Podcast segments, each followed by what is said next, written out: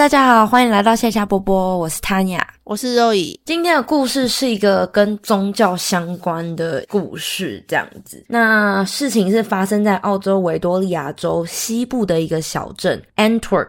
那这个小镇位于墨尔本西北，开车大概四个小时的地方，所以算是偏远的地方啦。对，嗯。那这个小镇非常小。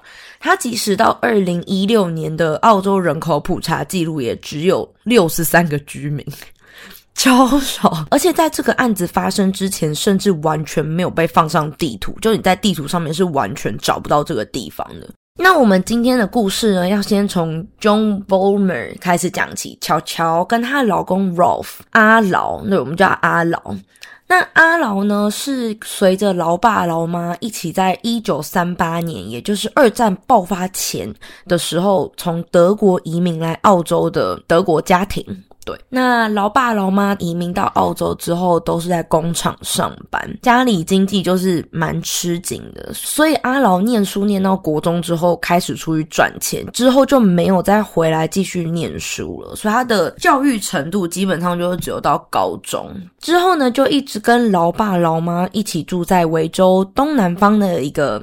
小郊区，在年轻的时候，阿劳就曾结过一次婚，但是前妻在一九七零年代左右去世了，家里就剩下阿劳跟他两个儿子。阿劳就这样一个人，就是一路拉拔两个儿子长大，一直到送他们出家门，一直以来都是单身，就没有再娶。直到他在一九八六年左右遇到了巧巧。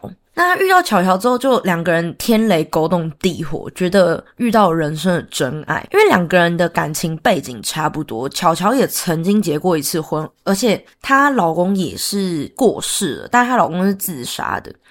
那在那个背景，就是有可能老公自杀之后，因为巧巧她背负了一些别人的闲言碎语，我觉得蛮特别的，是因为我以为这是比较亚洲人的习俗，你知道吗？就比如说什么克夫啊什么这类的，但其实传统的西方也有，因为巧巧在这时候就受到了蛮多心理层面的压力，就是。附近的邻居闲言碎语，讲说她老公自杀是不是因为她什么什么这一类的话，这样子。嗯，她当时是就是压力蛮大，精神状况不太好，跟她童年的时候有遭受一些性虐待的童年的创伤，所以两个人遇到之后，其实就一拍即合，都觉得自己很幸运的，在中年的时候还能找到灵魂伴侣。两年之后，一九八八年，婚后的两个人在 Antwerp 这个地方买下了一个小农场。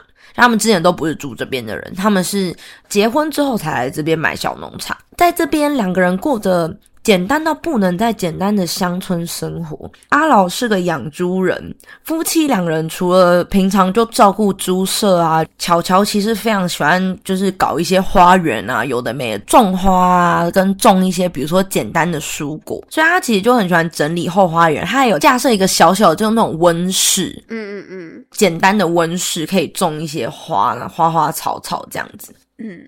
所以他们其实生活就是非常的简单，基本的活动就只剩下每周日会去当地的教堂。一方面也是 enter 几乎就是也没人，所以也不可能有什么夜店什么的。对，加上他们已经中年了，对，所以蛮合理的。那反正夫妻两人在搬来这个小镇之前，其实是完全没有宗教信仰的人。但是因为这个 enter 这个地方呢，它在很久很久以前，一八四六年左右，其实是有。欧洲人来这边定居的之后，就有两个新教的传教士在当地为了阿宝，就是阿宝就是澳洲的那个原住民，原住民啊，对，这边都叫他们阿宝那样子。那当时这个新教的传教士为了当地就是在 Antwerp 这边的阿宝社区建造了一个教堂跟传教所，希望能就是你知道更多人信仰这个新教。那即使后来这个教堂，其实在四十年后就已经。没有人在用了，就已经拆掉，因为就没有人理他。后来就是陆续这个教堂其实就变成一个，如果有人来这边旅游或者之类会去参观。那这个教堂结束之后，就有别人开了另一个教堂，等于说这个地方久而久之就变成一个非常传统跟注重宗教信仰的地方，这样子。那一开始两个人来教堂的目的主要是为了打发周末的时光，但渐渐的阿。劳就非常期待每周的教会时间，跟教友们也聊得很来。只要开始谈论起基督教的相关话题，阿劳就停不下来的想要一直分享教义，而且他会平时就是在家里，他就会阅读一些圣经啊，跟他就是会一直想要探讨这个教义是什么，就是为什么会是这样啊，什么什么这，反正他就对这个非常的热衷。那巧巧则是以一个纯粹陪老公上教堂一个。心情自己其实还是不太相信宗教。巧巧甚至觉得，比起周末上教堂，她更想要待在家里看电视。虽然夫妻两人的生活非常的简单朴实无华，但巧巧这些年来，就是因为我前面有说嘛，她前夫自杀的事情让她精神状况不太好，所以其实巧巧这些年来还是一直处于情绪不是很稳定的状态。一九九零年那年，阿劳开始受不了巧巧动不动就跟他抱怨，就是自己的童年怎样啊，我受到什么样的创伤。因为巧巧可能就是想要讲出来抒发一下，对对，然后才结婚两年，他就听不下去，好过分。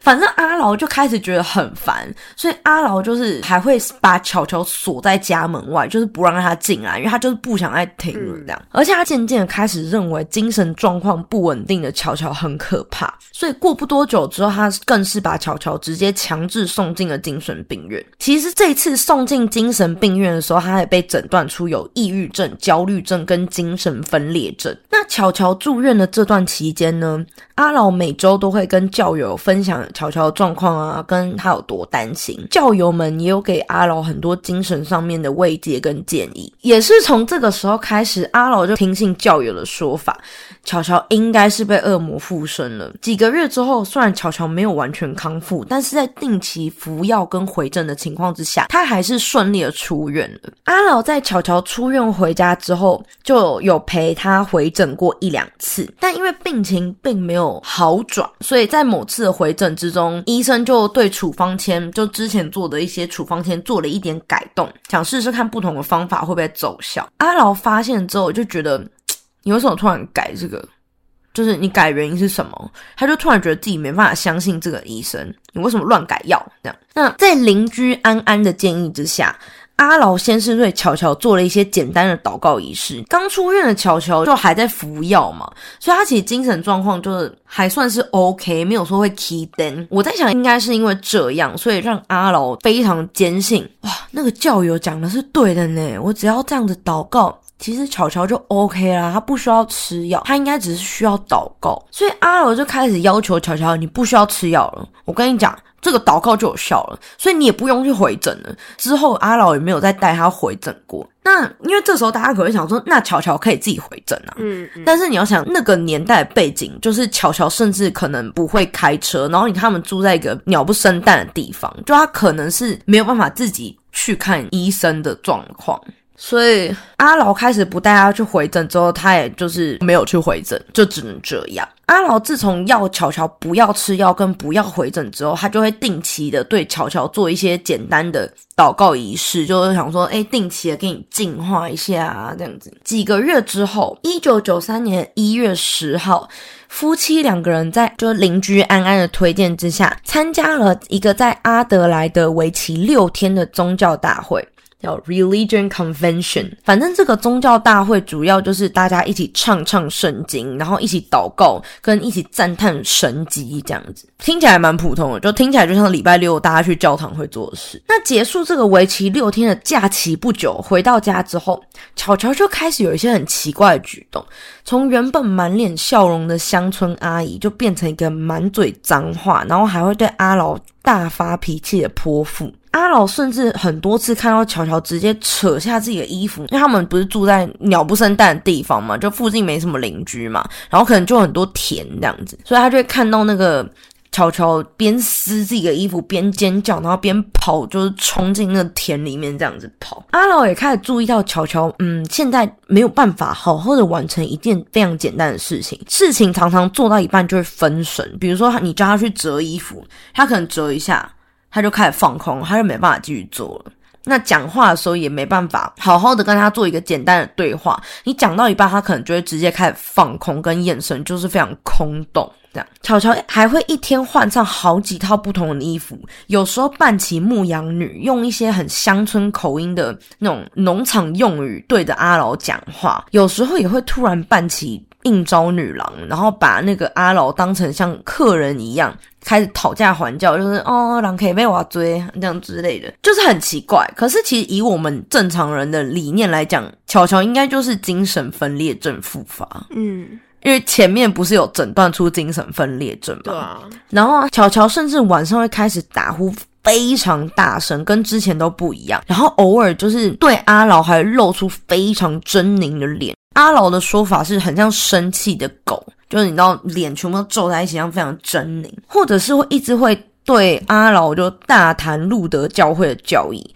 路德教会的教义好像就是跟阿劳所信奉的基督教教义可能有点落差，这样子。也是从这个时候开始，巧巧晚上就是会一直睡不着，所以他就是长期是属于睡不好的状态，就是没有办法入睡。呃，路德教会就是我这边查是新教。那因为阿老是信奉比较就是传统派的基督教这样子，所以两个人是有一些争执的，有关教义的圣经上面的认知的部分这样子。那阿劳在发现巧巧这几天的变化之后，他确信巧巧一定是像之前教友说的一样，又被附身了。但是因为之前做的祷告仪式，现在已经明显的没有效果，阿劳就想说，要不要自己先试试看一些简单的驱魔小步骤？所以他先是将巧巧绑在床上，然后把他锁在地下室，想说要把恶魔吓出来。那因为巧巧虽然有精神病，他其实没有疯嘛，所以他就是怕爆啊！你自己一个人在地下室，然后他你老公把你锁在下面，可能就会挣扎，你会想要逃跑，或者是敲打门板，大声的叫啊，然后希望引起注意。可是因为这是一个人口非常不密集的小镇，所以即使就是巧巧可能一直不间断的在叫啊，在拍打门板，根本就没有人听到。所以唯一被这些尖叫声吵到的就是阿劳。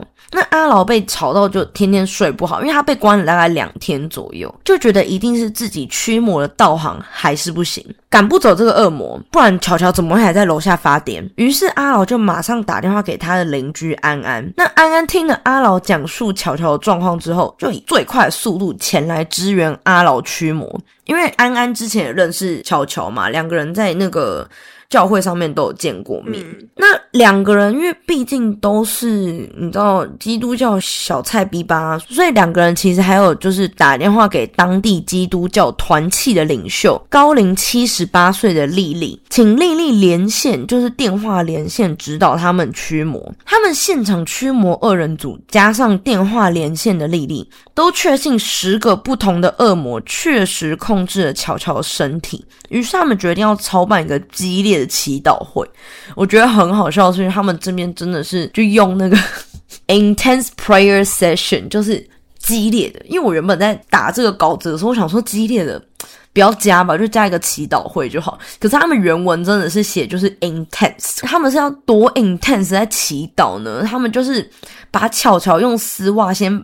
绑在椅子上面，然后然后把它放在客厅的另一端。他们则是在就是对面，大声的对乔乔朗读圣经，并且决定不给他体内的恶魔提供任何的食物跟水。当乔乔饿到不行、渴到不行，试图要拜托驱魔二人组给一些食物跟给一些水的时候，驱魔二人组就会开始朗诵的更大声、更快，就开始疯狂的祈祷，超大声、超快，用飙的，因为他们觉得现在此时此刻就是巧巧体内恶魔终于有反应了。他们现在就是因为吃不到东西、喝不到水，所以他那个恶魔开始求我们了。我们现在就要开始疯狂的朗诵，所以。我那时候边写，边看的时候，我想说：天啊，这人这他们还好吗？因为你要想，如果如果我现在是巧巧，然后我现在超饿，我说：哎，拜托给我一些吃，然后他们开始对你疯狂超快，然后飙圣经，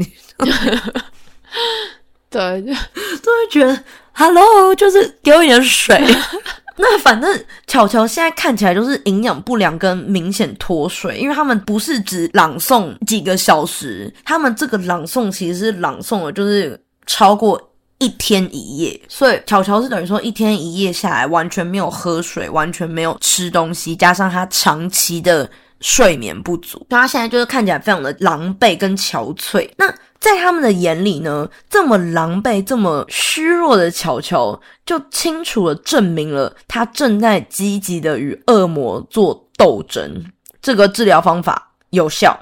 当巧巧累到不行，闭上眼睛想要休息，可能就是觉得哦天呐，就是只想要一点安静的空间，因为他们也不让他睡觉，你知道吗？所以他闭上眼睛呢，驱魔二人组就会强行的把他眼睛用手掰开，他觉得这样子能让恶魔更好的面对主，就看着我们，看着我们，就是张着眼睛让恶魔好好看着我们，听我们朗诵圣经，这样子。那濒临精神崩溃的巧巧，唯一能做的就只能用仅剩的力气做反抗，因为这其实还算是祈祷会的初期嘛，也就两天左右。但是巧巧这一波的反抗，反而让驱魔二人组开始怀疑自己，是不是我们驱魔的那个道行还是不够。所以两个人就决定邀请附近非常有名的驱魔达人，二十八岁的大卫前来支援他们。那其实大卫在之前就有觉得巧巧不太正常，主要是因为上个月新年夜的时候大家一起聚餐嘛，他那时候就有看到巧巧的眼神非常的空洞，跟他坚信他说他当时就是有看到巧巧眼睛整个就是翻白，以他原本的说法是就是眼睛翻到 into her head。如果他们一般说翻白眼的话，只会说就是 roll the eyes。可是他这边大卫的说法是，就是他已经 roll 到 into her head，就所以他是指就是他的眼睛已经整个翻白到就是很不正常这样子。那我后来在想，是不是有可能是因为呢？他在睡觉，可能他们在 不是我在我。我在想，是因为就是巧巧不是不太相信这些宗教事，对。然后你要想，就是因为那你看这些人疯狂在宗教的时候，他们可能聚在一起就是大谈宗教，所以巧巧会不会只是在旁边做饭的时候想说，干在讲什么东西啊？所以就是你知道大翻白眼，然后翻的太多。因为你要想，他们两个人这么疯诶，他还号称自己是驱魔达人。他们如果两个人凑在一起聊天，已经大聊一些就让你想翻白眼的话，所以我在想，巧巧当时是不是只是翻白眼翻的太用力？那反正大卫是觉得那时候的巧巧很诡异，然后看起来就是阴阴怪怪的这样子。嗯嗯嗯。所以当那天他接到阿老求救的电话，说他就觉得自己果然是对的，我现在就是有义务要帮他们忙。那反正大卫来了之后呢，他就是又多拿了一些丝袜，将已经被绑在椅子上的乔乔绑得更紧，然后开始疯狂的打他的耳光。大卫打算用这个方式把乔乔里面的恶魔打出来。对，那反正因为这已经是驱魔仪式的第三天了，就经过这三天的驱魔仪式呢，其实驱魔三人组现在已经从二人组到三人组了。对，三人组呢，他们就开始认为。大部分的恶魔都已经离开乔乔的身体里面了。其实这方面的话，我是觉得乔乔现在已经第三天，讲真的，他没有吃东西，没有睡觉，没有喝水，他已经没有体力反抗了。所以对于驱魔三人组而言，没有反抗跟非常虚弱的乔乔，就是大部分恶魔离开的征兆。我觉得是这样子，对。对，这是我的想法，不然他们怎么知道？请问他怎么知道？他就是累了，说实在的，他就是很累，就很累，就是很想他们就是快滚。对，然后他们就是哦，大大概大部分都已经走了，然后只剩下最可能最那个的吧。对，那反正小白痴三人组就是非常自信的，觉得现在就只剩下两个非常顽固的恶魔。那我也不知道两个这个是怎么算出来的。那反正他们就是觉得有两个。很 stubborn、很顽固的恶魔不肯出来。对，这边可以跟大家分享 “stubborn” 这个字，就是 S T U B B O R N，因为这个字就是你可以形容很多老人跟人这样子，对，是蛮负面的一个那个形容词这样子。好，那反正他们就是说这个恶魔非常的 stubborn，不肯出来。照阿劳的说法呢，是两个非常强壮的恶魔。对，等一下。这样，我发现不管怎么讲，最后你都还是会讲阿劳哎，那我们怎么办？因为我觉得阿劳真的比较顺，那算了，我们就叫他阿劳。我真的觉得阿劳很顺啊。哎，那其实我刚刚也是说照阿劳的说法，还是我刚刚讲照阿劳？说阿劳，那还是当时写的时候，我真的没有想到会讲成阿劳。哎、其实我一开始在看的时候，我就以为你会讲阿劳，我没有想到你会讲阿劳。我一开始是真的没想到，因为因为他的名字就是 Ralph 嘛，嗯，所以就是我就想说，哦，那就叫阿劳。好，但是我当时没有想到阿劳跟阿劳，反正 anyway，我们现在改叫他阿劳，就这样，就这样。好，那奇怪的是，现在这个治疗方式，所谓治疗方式打耳光哦。那反正现在这个方式已经对恶魔没有任何的影响了。恶魔现在让乔乔一直哭，不停的祈求，甚至开始辱骂驱魔三人组。阿劳就伤心的觉得乔乔已经不是他认识的，你知道以前的让他 fall in love 的乔乔了，已经不是了。现在眼前的这个被恶魔控制的女人，已经不再是他的妻子。为了要歼灭这个两个顽固的恶魔，驱魔三人组找到了平时在高尔夫球场打工、来自墨尔本的二十三岁小哥小马。那原因是因为小马妈极力的推荐小马，不停的吹嘘自己的儿子小马拥有驱魔的神赐能力，所以驱魔三人组立马就决定让这个驱魔大任全权交予小马。去去武器走。小马真的很瞎，那其实小马根本就是菜逼吧，因为他以前完全没有做过这种事情。但小马还是假装自己就是你知道有神之手可以驱魔，他也是自信先拉满。他先是煞有其事的花几分钟查看了一下屋内的状况，这边我觉得蛮有趣，可以跟大家分享，因为这个用法我觉得蛮好记的。他就是说 size up 的 situation，size up 就是他去像那个量尺寸一样的那个 size，他就是等于说是我先测量一下我现在的状况是怎么样，这样子。蛮 Q 的说法，size up the situation。那反正他就先花了几分钟查看屋内的状况嘛，之后他就叫驱魔三人组把巧巧平常会用的东西全部都销毁，包括巧巧之前非常热爱打理的花园，全部都用除草剂推平之外，再用锤子把种花草的小温室整个砸毁。小马的理论是。巧巧的所有物也是恶魔的所有物，所以我们必须要赶快全部销毁，断开锁链，断开连接。你知道那个阿姨吗？断开锁链，断开连接的阿姨。哦，我知道，对对对我知道，啊。我当时立马想到她、欸然后反正他的意思是说，因为这些东西啊，全部都有恶魔的能量。对，所以必须要赶快销毁。之后，小马就拿了一些橄榄油，然后简单的做了一些小仪式，就是祝祷小仪式，这样子简单的加持了一下，就吩咐现场的驱魔三人组用这个魔力橄榄油来泡澡。他也淋了一些在乔乔身上做简单的净化。必须说，对于新手来讲，他做的还是蛮煞有其事的。只是他是用橄榄油，他用橄榄油，对。而且，因为其实阿劳家他有放很多，就像什么十字架，跟一些有的没的宗教类的东西，所以搭起来就是再加一个橄榄油，好像还算合理。不知道什么橄榄油，那反正就是这就是他的简单进化的这个步骤。之后，小马又告诉驱魔三人组说：“我们现在必须要防止驱魔仪式中吸引更多的灵魂或恶魔，所以我们现在必须要用保鲜膜，没有错。”保鲜膜把整栋房子的门窗全部包起来，而且要包七层。就 反正驱魔三人组就还是照做了嘛。一月三十号的凌晨，也就是驱魔仪式的第四天凌晨，小马就表示这个方法还是不够。力度不够，我们必须要拿出另一个驱魔的方法。于是小马就站在乔乔面前，开始暴打乔乔的头部，抓着被绑在椅子上的乔乔，拿他的头去撸墙，然后开始就大声的辱骂恶魔，要求恶魔快快现出原形，现在给我表明身份。他这边还是用的是那个 demand，就是他我要求你现在要给我，就是跟我讲你是谁。他打算用。这的我真的不想笑场，因为 这是一个很悲伤的故事。可是我真的想看一看，我觉得这到底在跟我笑。好，反正这是真实的故事，这是真实的故事。那反正小马是打算要用这个方式把恶魔骂出来。对，对他想把他骂出来。小马还跟驱魔三人组说：“我看到恶魔了，是一对名叫 Princess Joan 乔公主跟 Princess Baby Joan 小乔公主的公主母女。那 Joan 就是呃乔乔的本名嘛，对，所以他等于说看到两个乔公主跟小乔公主啦，这样子。嗯，小马更加，我就觉得到底是那反正小马就坚信，为了根除这两个恶魔。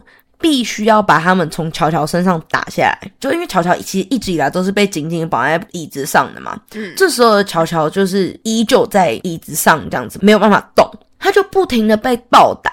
那他的哭泣跟示弱都被小白痴驱魔团认为是恶魔在哭泣，跟恶魔在乞求了。巧巧没有反击的能力，只能任由小白痴们对他无情的拳打脚踢。他的头就是被很多次撸到橱柜上啊，跟撸到墙壁上。在小白痴们的眼里，恶魔非常的聪明，他们认为就是从这个攻击性非常强的战斗，也就是所谓乔乔的尖叫啊，用力挣扎反抗，到现在哭泣示弱，小白痴们认为这些举动都都只是为了要博取他们的同情。让他们不要继续，就是对他们实行驱魔仪式。小马甚至号称有听到小乔公主试图发出一种受惊吓婴儿声音，想要来让他心软。于是他听到之后，他就立马朝巧巧脸上吐了口水，跟拳头砸向他耳朵，这样子。所以他就是不想要听示弱的声音，这样子。他觉得这让我很 weak，反正之类年轻人的想法，对。那反正这时候的阿劳看到乔乔满脸是伤，在地上。苦苦求饶，其实有一点看不下去，因为再怎么样也是曾经的爱人。但是他坚信这个是为了妻子好，所以他只是转头离开了，就是现场。当他走进自己的房间的时候，依然能听到乔乔的哭喊，所以他就忍不住靠着床祷告起来，问主说自己到底是不是在做对的事情。随后他认为上帝给了他答案。安安、大卫跟小马也跟他保证，我们是在做对的事情。巧乔的灵魂并没有受到任何。伤害只是恶魔利用他的身体，所以我们现在是在救乔乔的命。阿劳听完之后就狠下心的跟其他的小白痴们一起回到了客厅，看着满脸是泪跟血的乔乔，阿劳用圣经砸向了他的脸。也就是这一刻，小白痴驱魔团认为恶魔似乎随着从巧巧身上漫流下来的血跟屎尿离开了他的身体。十一月三十号中午左右，也就是整整大概十二个小时之后，小马坚定的说：“现在只剩下恶魔公主母女卷缩在巧巧的肚子里面，所以。”我们必须好好给他们上一课。于是，小白痴驱魔团将伤痕累累、奄奄一息的乔乔移动到卧室。那反正我在很多资料上面其实都有看到，在这个阶段，他们已经用尸体来撑巧巧了，就是他们不觉得这个时候巧巧还活着这样子。哦，对，还是说容器啊？没有，就是尸体。不是，他们那时候是说，就是已经用 body 了。对，嗯。那反正我还是觉得巧巧在这个时间是活着的。对。那我这边就没有用尸体，但跟大家提一下，因为很多人其实在这个阶段就已经认为他其实已经嗝屁，可能弥留跟就是嗝屁了。对。嗯，那巧巧被移到呃卧室之后，就被死死的压在地上。安安就坐在他的肚子上上下跳动，像在做韵律球那样。累了还跟其他小白痴们轮流跳，目的是要把恶魔从巧巧的肚子一路往上挤。那反正就这样过了一阵子之后，小白痴驱魔团就确定恶魔这时候已经进入了巧巧的胸部。就我真的很想知道他们怎么知道的，反正他们现在就是觉得是这样子，而且他们现场三个人都是这样觉得。于是安安跟小马就打算趁热打铁，轮流的捏爆乔乔的胸部，并且狂敲乔乔的头部跟颈部，因为他想要把那个恶魔母女一路从胸部打到从嘴巴出来。哪一种捏？所以。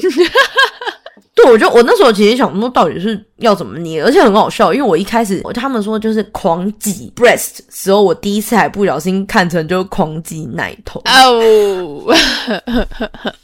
因为我我自己查这些嗯新闻啊，有的没的时候，我最快的方法就是我先全部翻译成中文嘛，所以我就是那个谷歌整个网页翻译这样，所以他们那时候是写乳部还是什么什么之类的。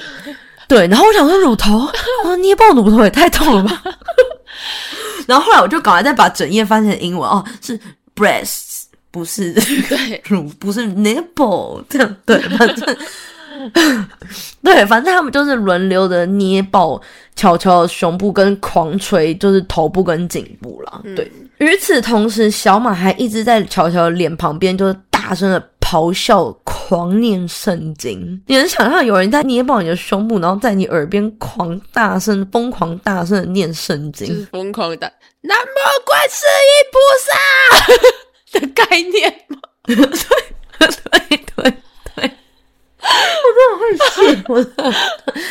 然后反正奄奄一息的悄悄，这时候就会把自己的眼睛闭上。对，我就会觉得我到底在干嘛那样子，而且他也没有力气。讲真的，他就是没有力气了。呃，可是他只要一把眼睛闭上，小马就会立马把他眼皮掰开，因为他也认为就是必须要让恶魔眼睛对眼睛的面对主，这样子，你要张开眼睛。听我念圣经这样子，这边我觉得蛮有趣的，是因为像之前小马还没来的时候，驱魔小白痴三人组自己在做的时候，他们也是只要巧巧把眼睛闭上，他们就会立马把他眼睛打开，因为觉得还要就是恶魔要眼睛对眼睛的听圣经嘛，面对主。就现在那个小马来了，他也是这样想的耶。那反正就这样一直持续了两个小时，他就一直被疯狂的捏爆胸部，跟就是疯狂的被咆哮圣经之后。小白痴驱魔团就认为恶魔公主母女已经在乔乔的舌头上了，怎么看的我也不晓得。于是小马就要求所有人现在用力的按住巧巧的身体，让他完全没有办法挣扎。小马则是开始掰开巧巧的下巴，就是用力把它打开，用就你知道，一只手扳那里上颚，然后一只手扳那里下颚，这样子把它打开，整个掰开，掰到巧巧的下巴几乎已经脱臼，为的就是要给恶魔公主母女党有足够的空间逃出来。我两个讲一讲，我不知道我这些在讲什么干话，这反正这是真实的故事，对，很怕大家不相信。于是小马就这样掰开巧巧的下巴，整整一个小时之久。在这个漫长的一个小时里，小马无视巧巧脸上流下的泪水，更无视巧巧喉咙里面的。咯咯咯咯，这这个声音就应该是被口水呛到没有办法呼吸的声音，因为你知道，你有时候就是在看牙医的时候，如果你是用最后面的牙齿，你有时候会有一个角度是你被自己的口水那样呃呃那样子之类的。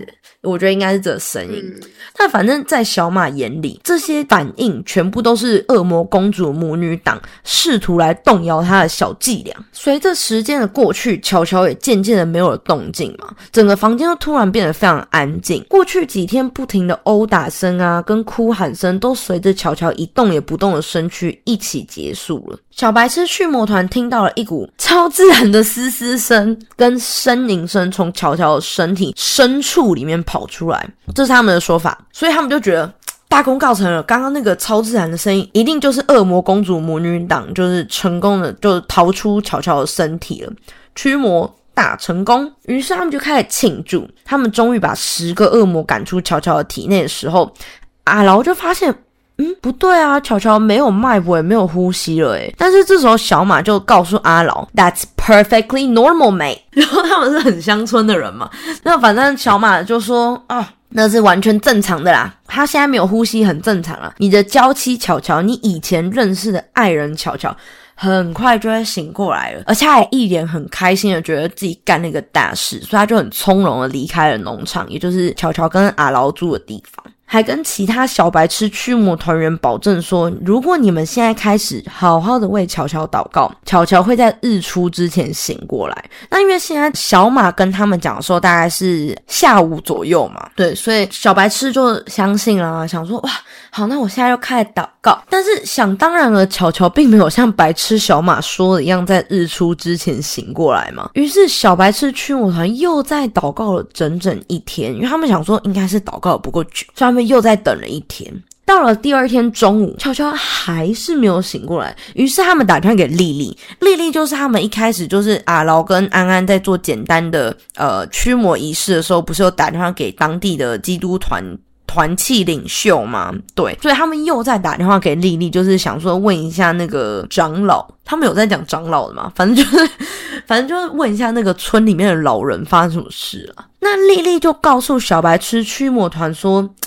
在巧巧死后不久，其实他就有收到主的指示，就是丽丽她说她自己收到主的指示。你们现在如果把手，就是你们三个人把手，就是很虔诚的放在巧巧的身体之上，然后命令他站起来，那他就会站起来。那当然，这个方法并没有让巧巧站起来。嗯，于是阿劳就只好又再打电话给丽丽说：“哎。”没有站起来，哎，你可不可以来看一下哈？这样子。那当丽丽到达的时候，因为这时候已经二月初了嘛，就在台湾虽然是冬天，可是因为这边是南半球，所以是正值超热，加上他们住的那个地方是夏天会到四十多度高温的地方，所以当丽丽到达那边的时候，发现乔乔的尸体在厨房的桌子上哦，就是像那个你知道中岛的那种有没有？就是你在餐厅的那个中岛，发现乔乔尸体躺在那边，然后旁边就是很多体液，应该是。血液跟一些屎尿之类的，就一直沿着乔乔的身体，就一路从桌子滴到地板上面，然后很多苍蝇就在那个附近飞嘛，因为很热嘛。但是小白吃驱魔团还在旁边吃午餐，丽丽就觉得，呃，这是这个已经太严重了嘛，这样子。因为其实丽丽当时他们一开始在。用的那个可以说是只是祷告的方式嘛，他们只是对他大声的狂念圣经，可是他们其实没有所谓肢体上面的这种暴打之类的，所以丽丽可能没有想到怎么会呃。这么这样对，然后这方面其实我上网找就是有关驱魔仪式。那其实每个宗教都有他们自己就是不同的驱魔仪式。那一般基督教来讲，他们主要是以祈祷跟就是念圣经为主要的驱魔方式，并没有暴打这件事情。暴打是他们自己加的。所以当时丽丽高龄七十八还要看到这些，她可能当下就觉得呃 what the fuck。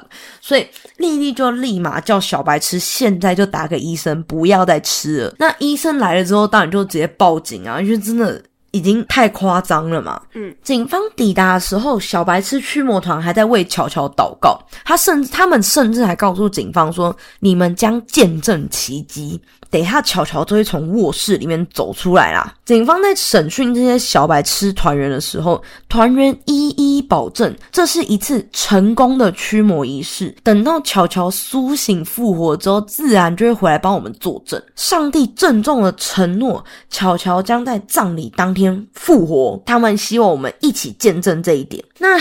事实上，由于驱魔仪式的最后施加在乔乔脖子上面力道之大，就当他们觉得恶魔已经在他舌头那边的时候，然后开始狂打他的头跟脖子，还有狂捏爆他胸部的时候，他那时候承受的那个力道太大了，所以导致他的甲状软骨骨折，间接的导致他的心脏病发作，所以他那时候。就过世了，这样子。巧巧当时才四十九岁。嗯，礼拜五的时候呢，也就是巧巧尸体发现后的第四天，葬礼上阿劳还在笑着告诉每个人说，巧巧会在大家面前醒过来，所以你们不要这么难过啦。这样子，甚至还邀请媒体一起共襄盛举。那一直到泥土已经完全盖满了整个棺木，然后已经就是你知道都铺平了。阿劳才开始意识到，Oh shit！就是也是从这个时候，他才哭着发现乔乔永远的离开了他。他这时候真的开始狂哭，就因为他不是邀请很多媒体来嘛，所以很多媒体都拍他那时候才就是一脸就是哦，跟开始爆哭这样，也不知道是无知，我就觉得我真的是觉得大家还是要念点书，真的。那反正 真的不知道该怎么讲，因为。一直到二月七号，也是整整过了一周之后，阿劳才开始觉得当初应该是要给乔乔找更专业的帮助，而不是这种驱魔仪式。但是，一切都已经太晚了。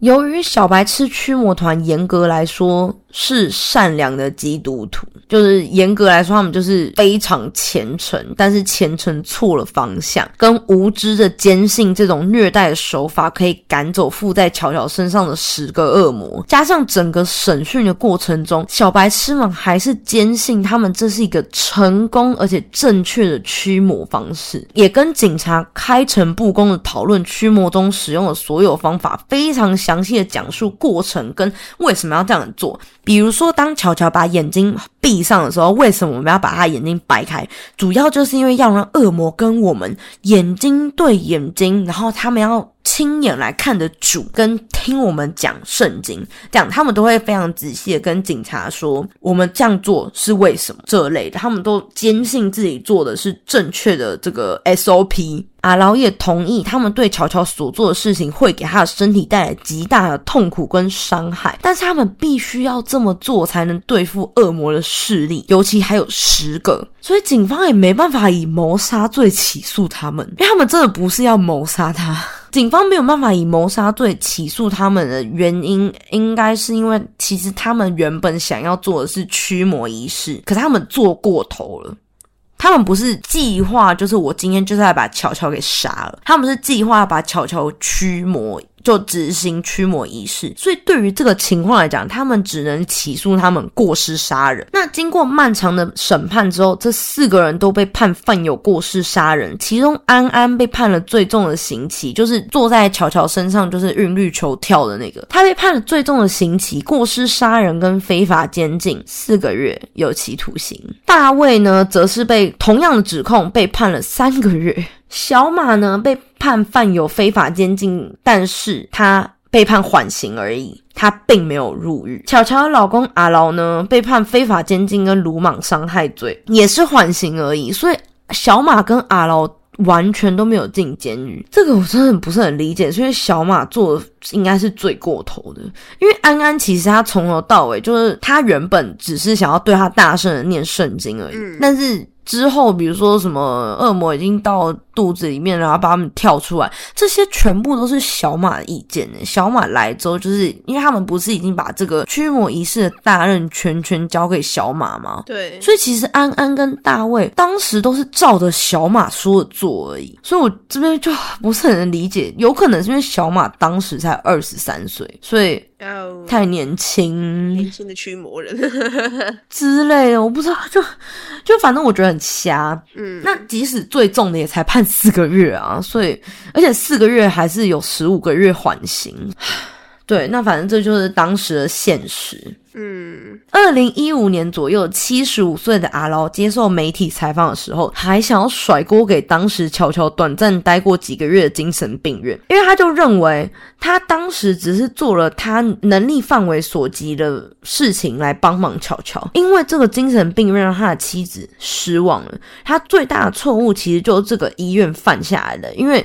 他认为是这个医院犯下这个错误，因为这个医院在乔乔还没准备好出院的时候就已经让他出院。嗯，可是因为这边其实医院方是希望乔乔可以固定回诊啊，跟呃要定期服药，但是他自己不让乔乔服药跟回诊，所以只是想甩锅啦。所以你知道哦，对，这个就是坏人变老啦，对。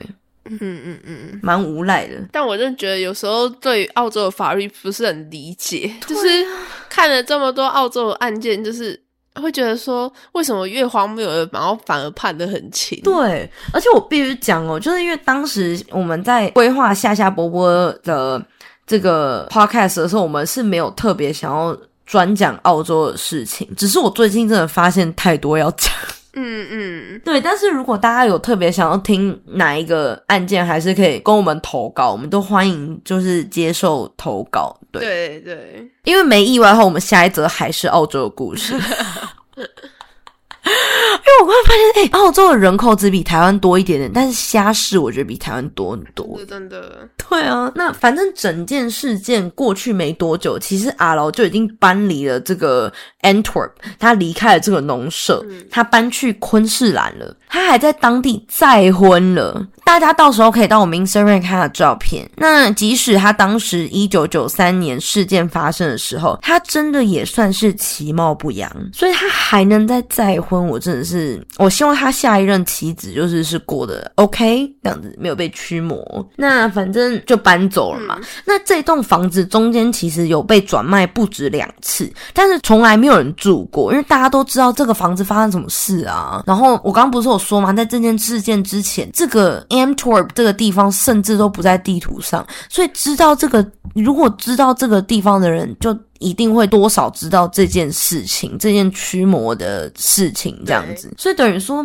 完全没有人敢住，你知道吗？反而变成当地青少年会去冒险的地方。那也是因为这栋房子在二十年来从来都没有人住过，但是还是一直有人会进来冒险。就是可能因为刚刚不是我说，就是那个门窗就是被那个保鲜膜包了七层嘛，所以可能就对，可能就会有人就从某一个那个保鲜膜里面。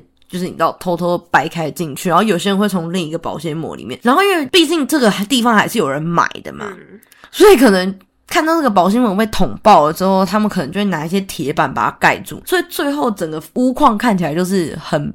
悲催，因为就加上澳洲这边很多当地的房子是木板盖的嘛，就已经看起来很悲催了。然后又加上那边又盖一个木板，然后那边有保鲜膜，然后左边又有一个木板，所以看起来整个状况就是一个算了啦的那种概念。所以后来，嗯，到二零一八年，这栋房子就是。直接被打掉了。嗯，对。那现在应该目前我是没有，就我之后是没有找到有没有在重盖，因为他们讲真的，这个区这个小镇才住六十三名人而，六十三个居民而已，他们真的不需要挤到那个地方去住，所以应该最后就是呃变成空地这样子。嗯。对，那今天呢，我们的故事到这边是一个非常瞎的故事。我基本上就是边打边想 what the fuck，然后我出版打完之后，还立马传给周宇说：“哎，你先看好不好？因为我真的想骂。”真的，因为不只是整件驱魔的事情很夸张，我觉得澳洲的法律也很夸张。对啊，就是判这个案件的法官或什么的，就。全部全程从头到尾就是花的发，就你完全看不懂他们在他们想要干嘛哎。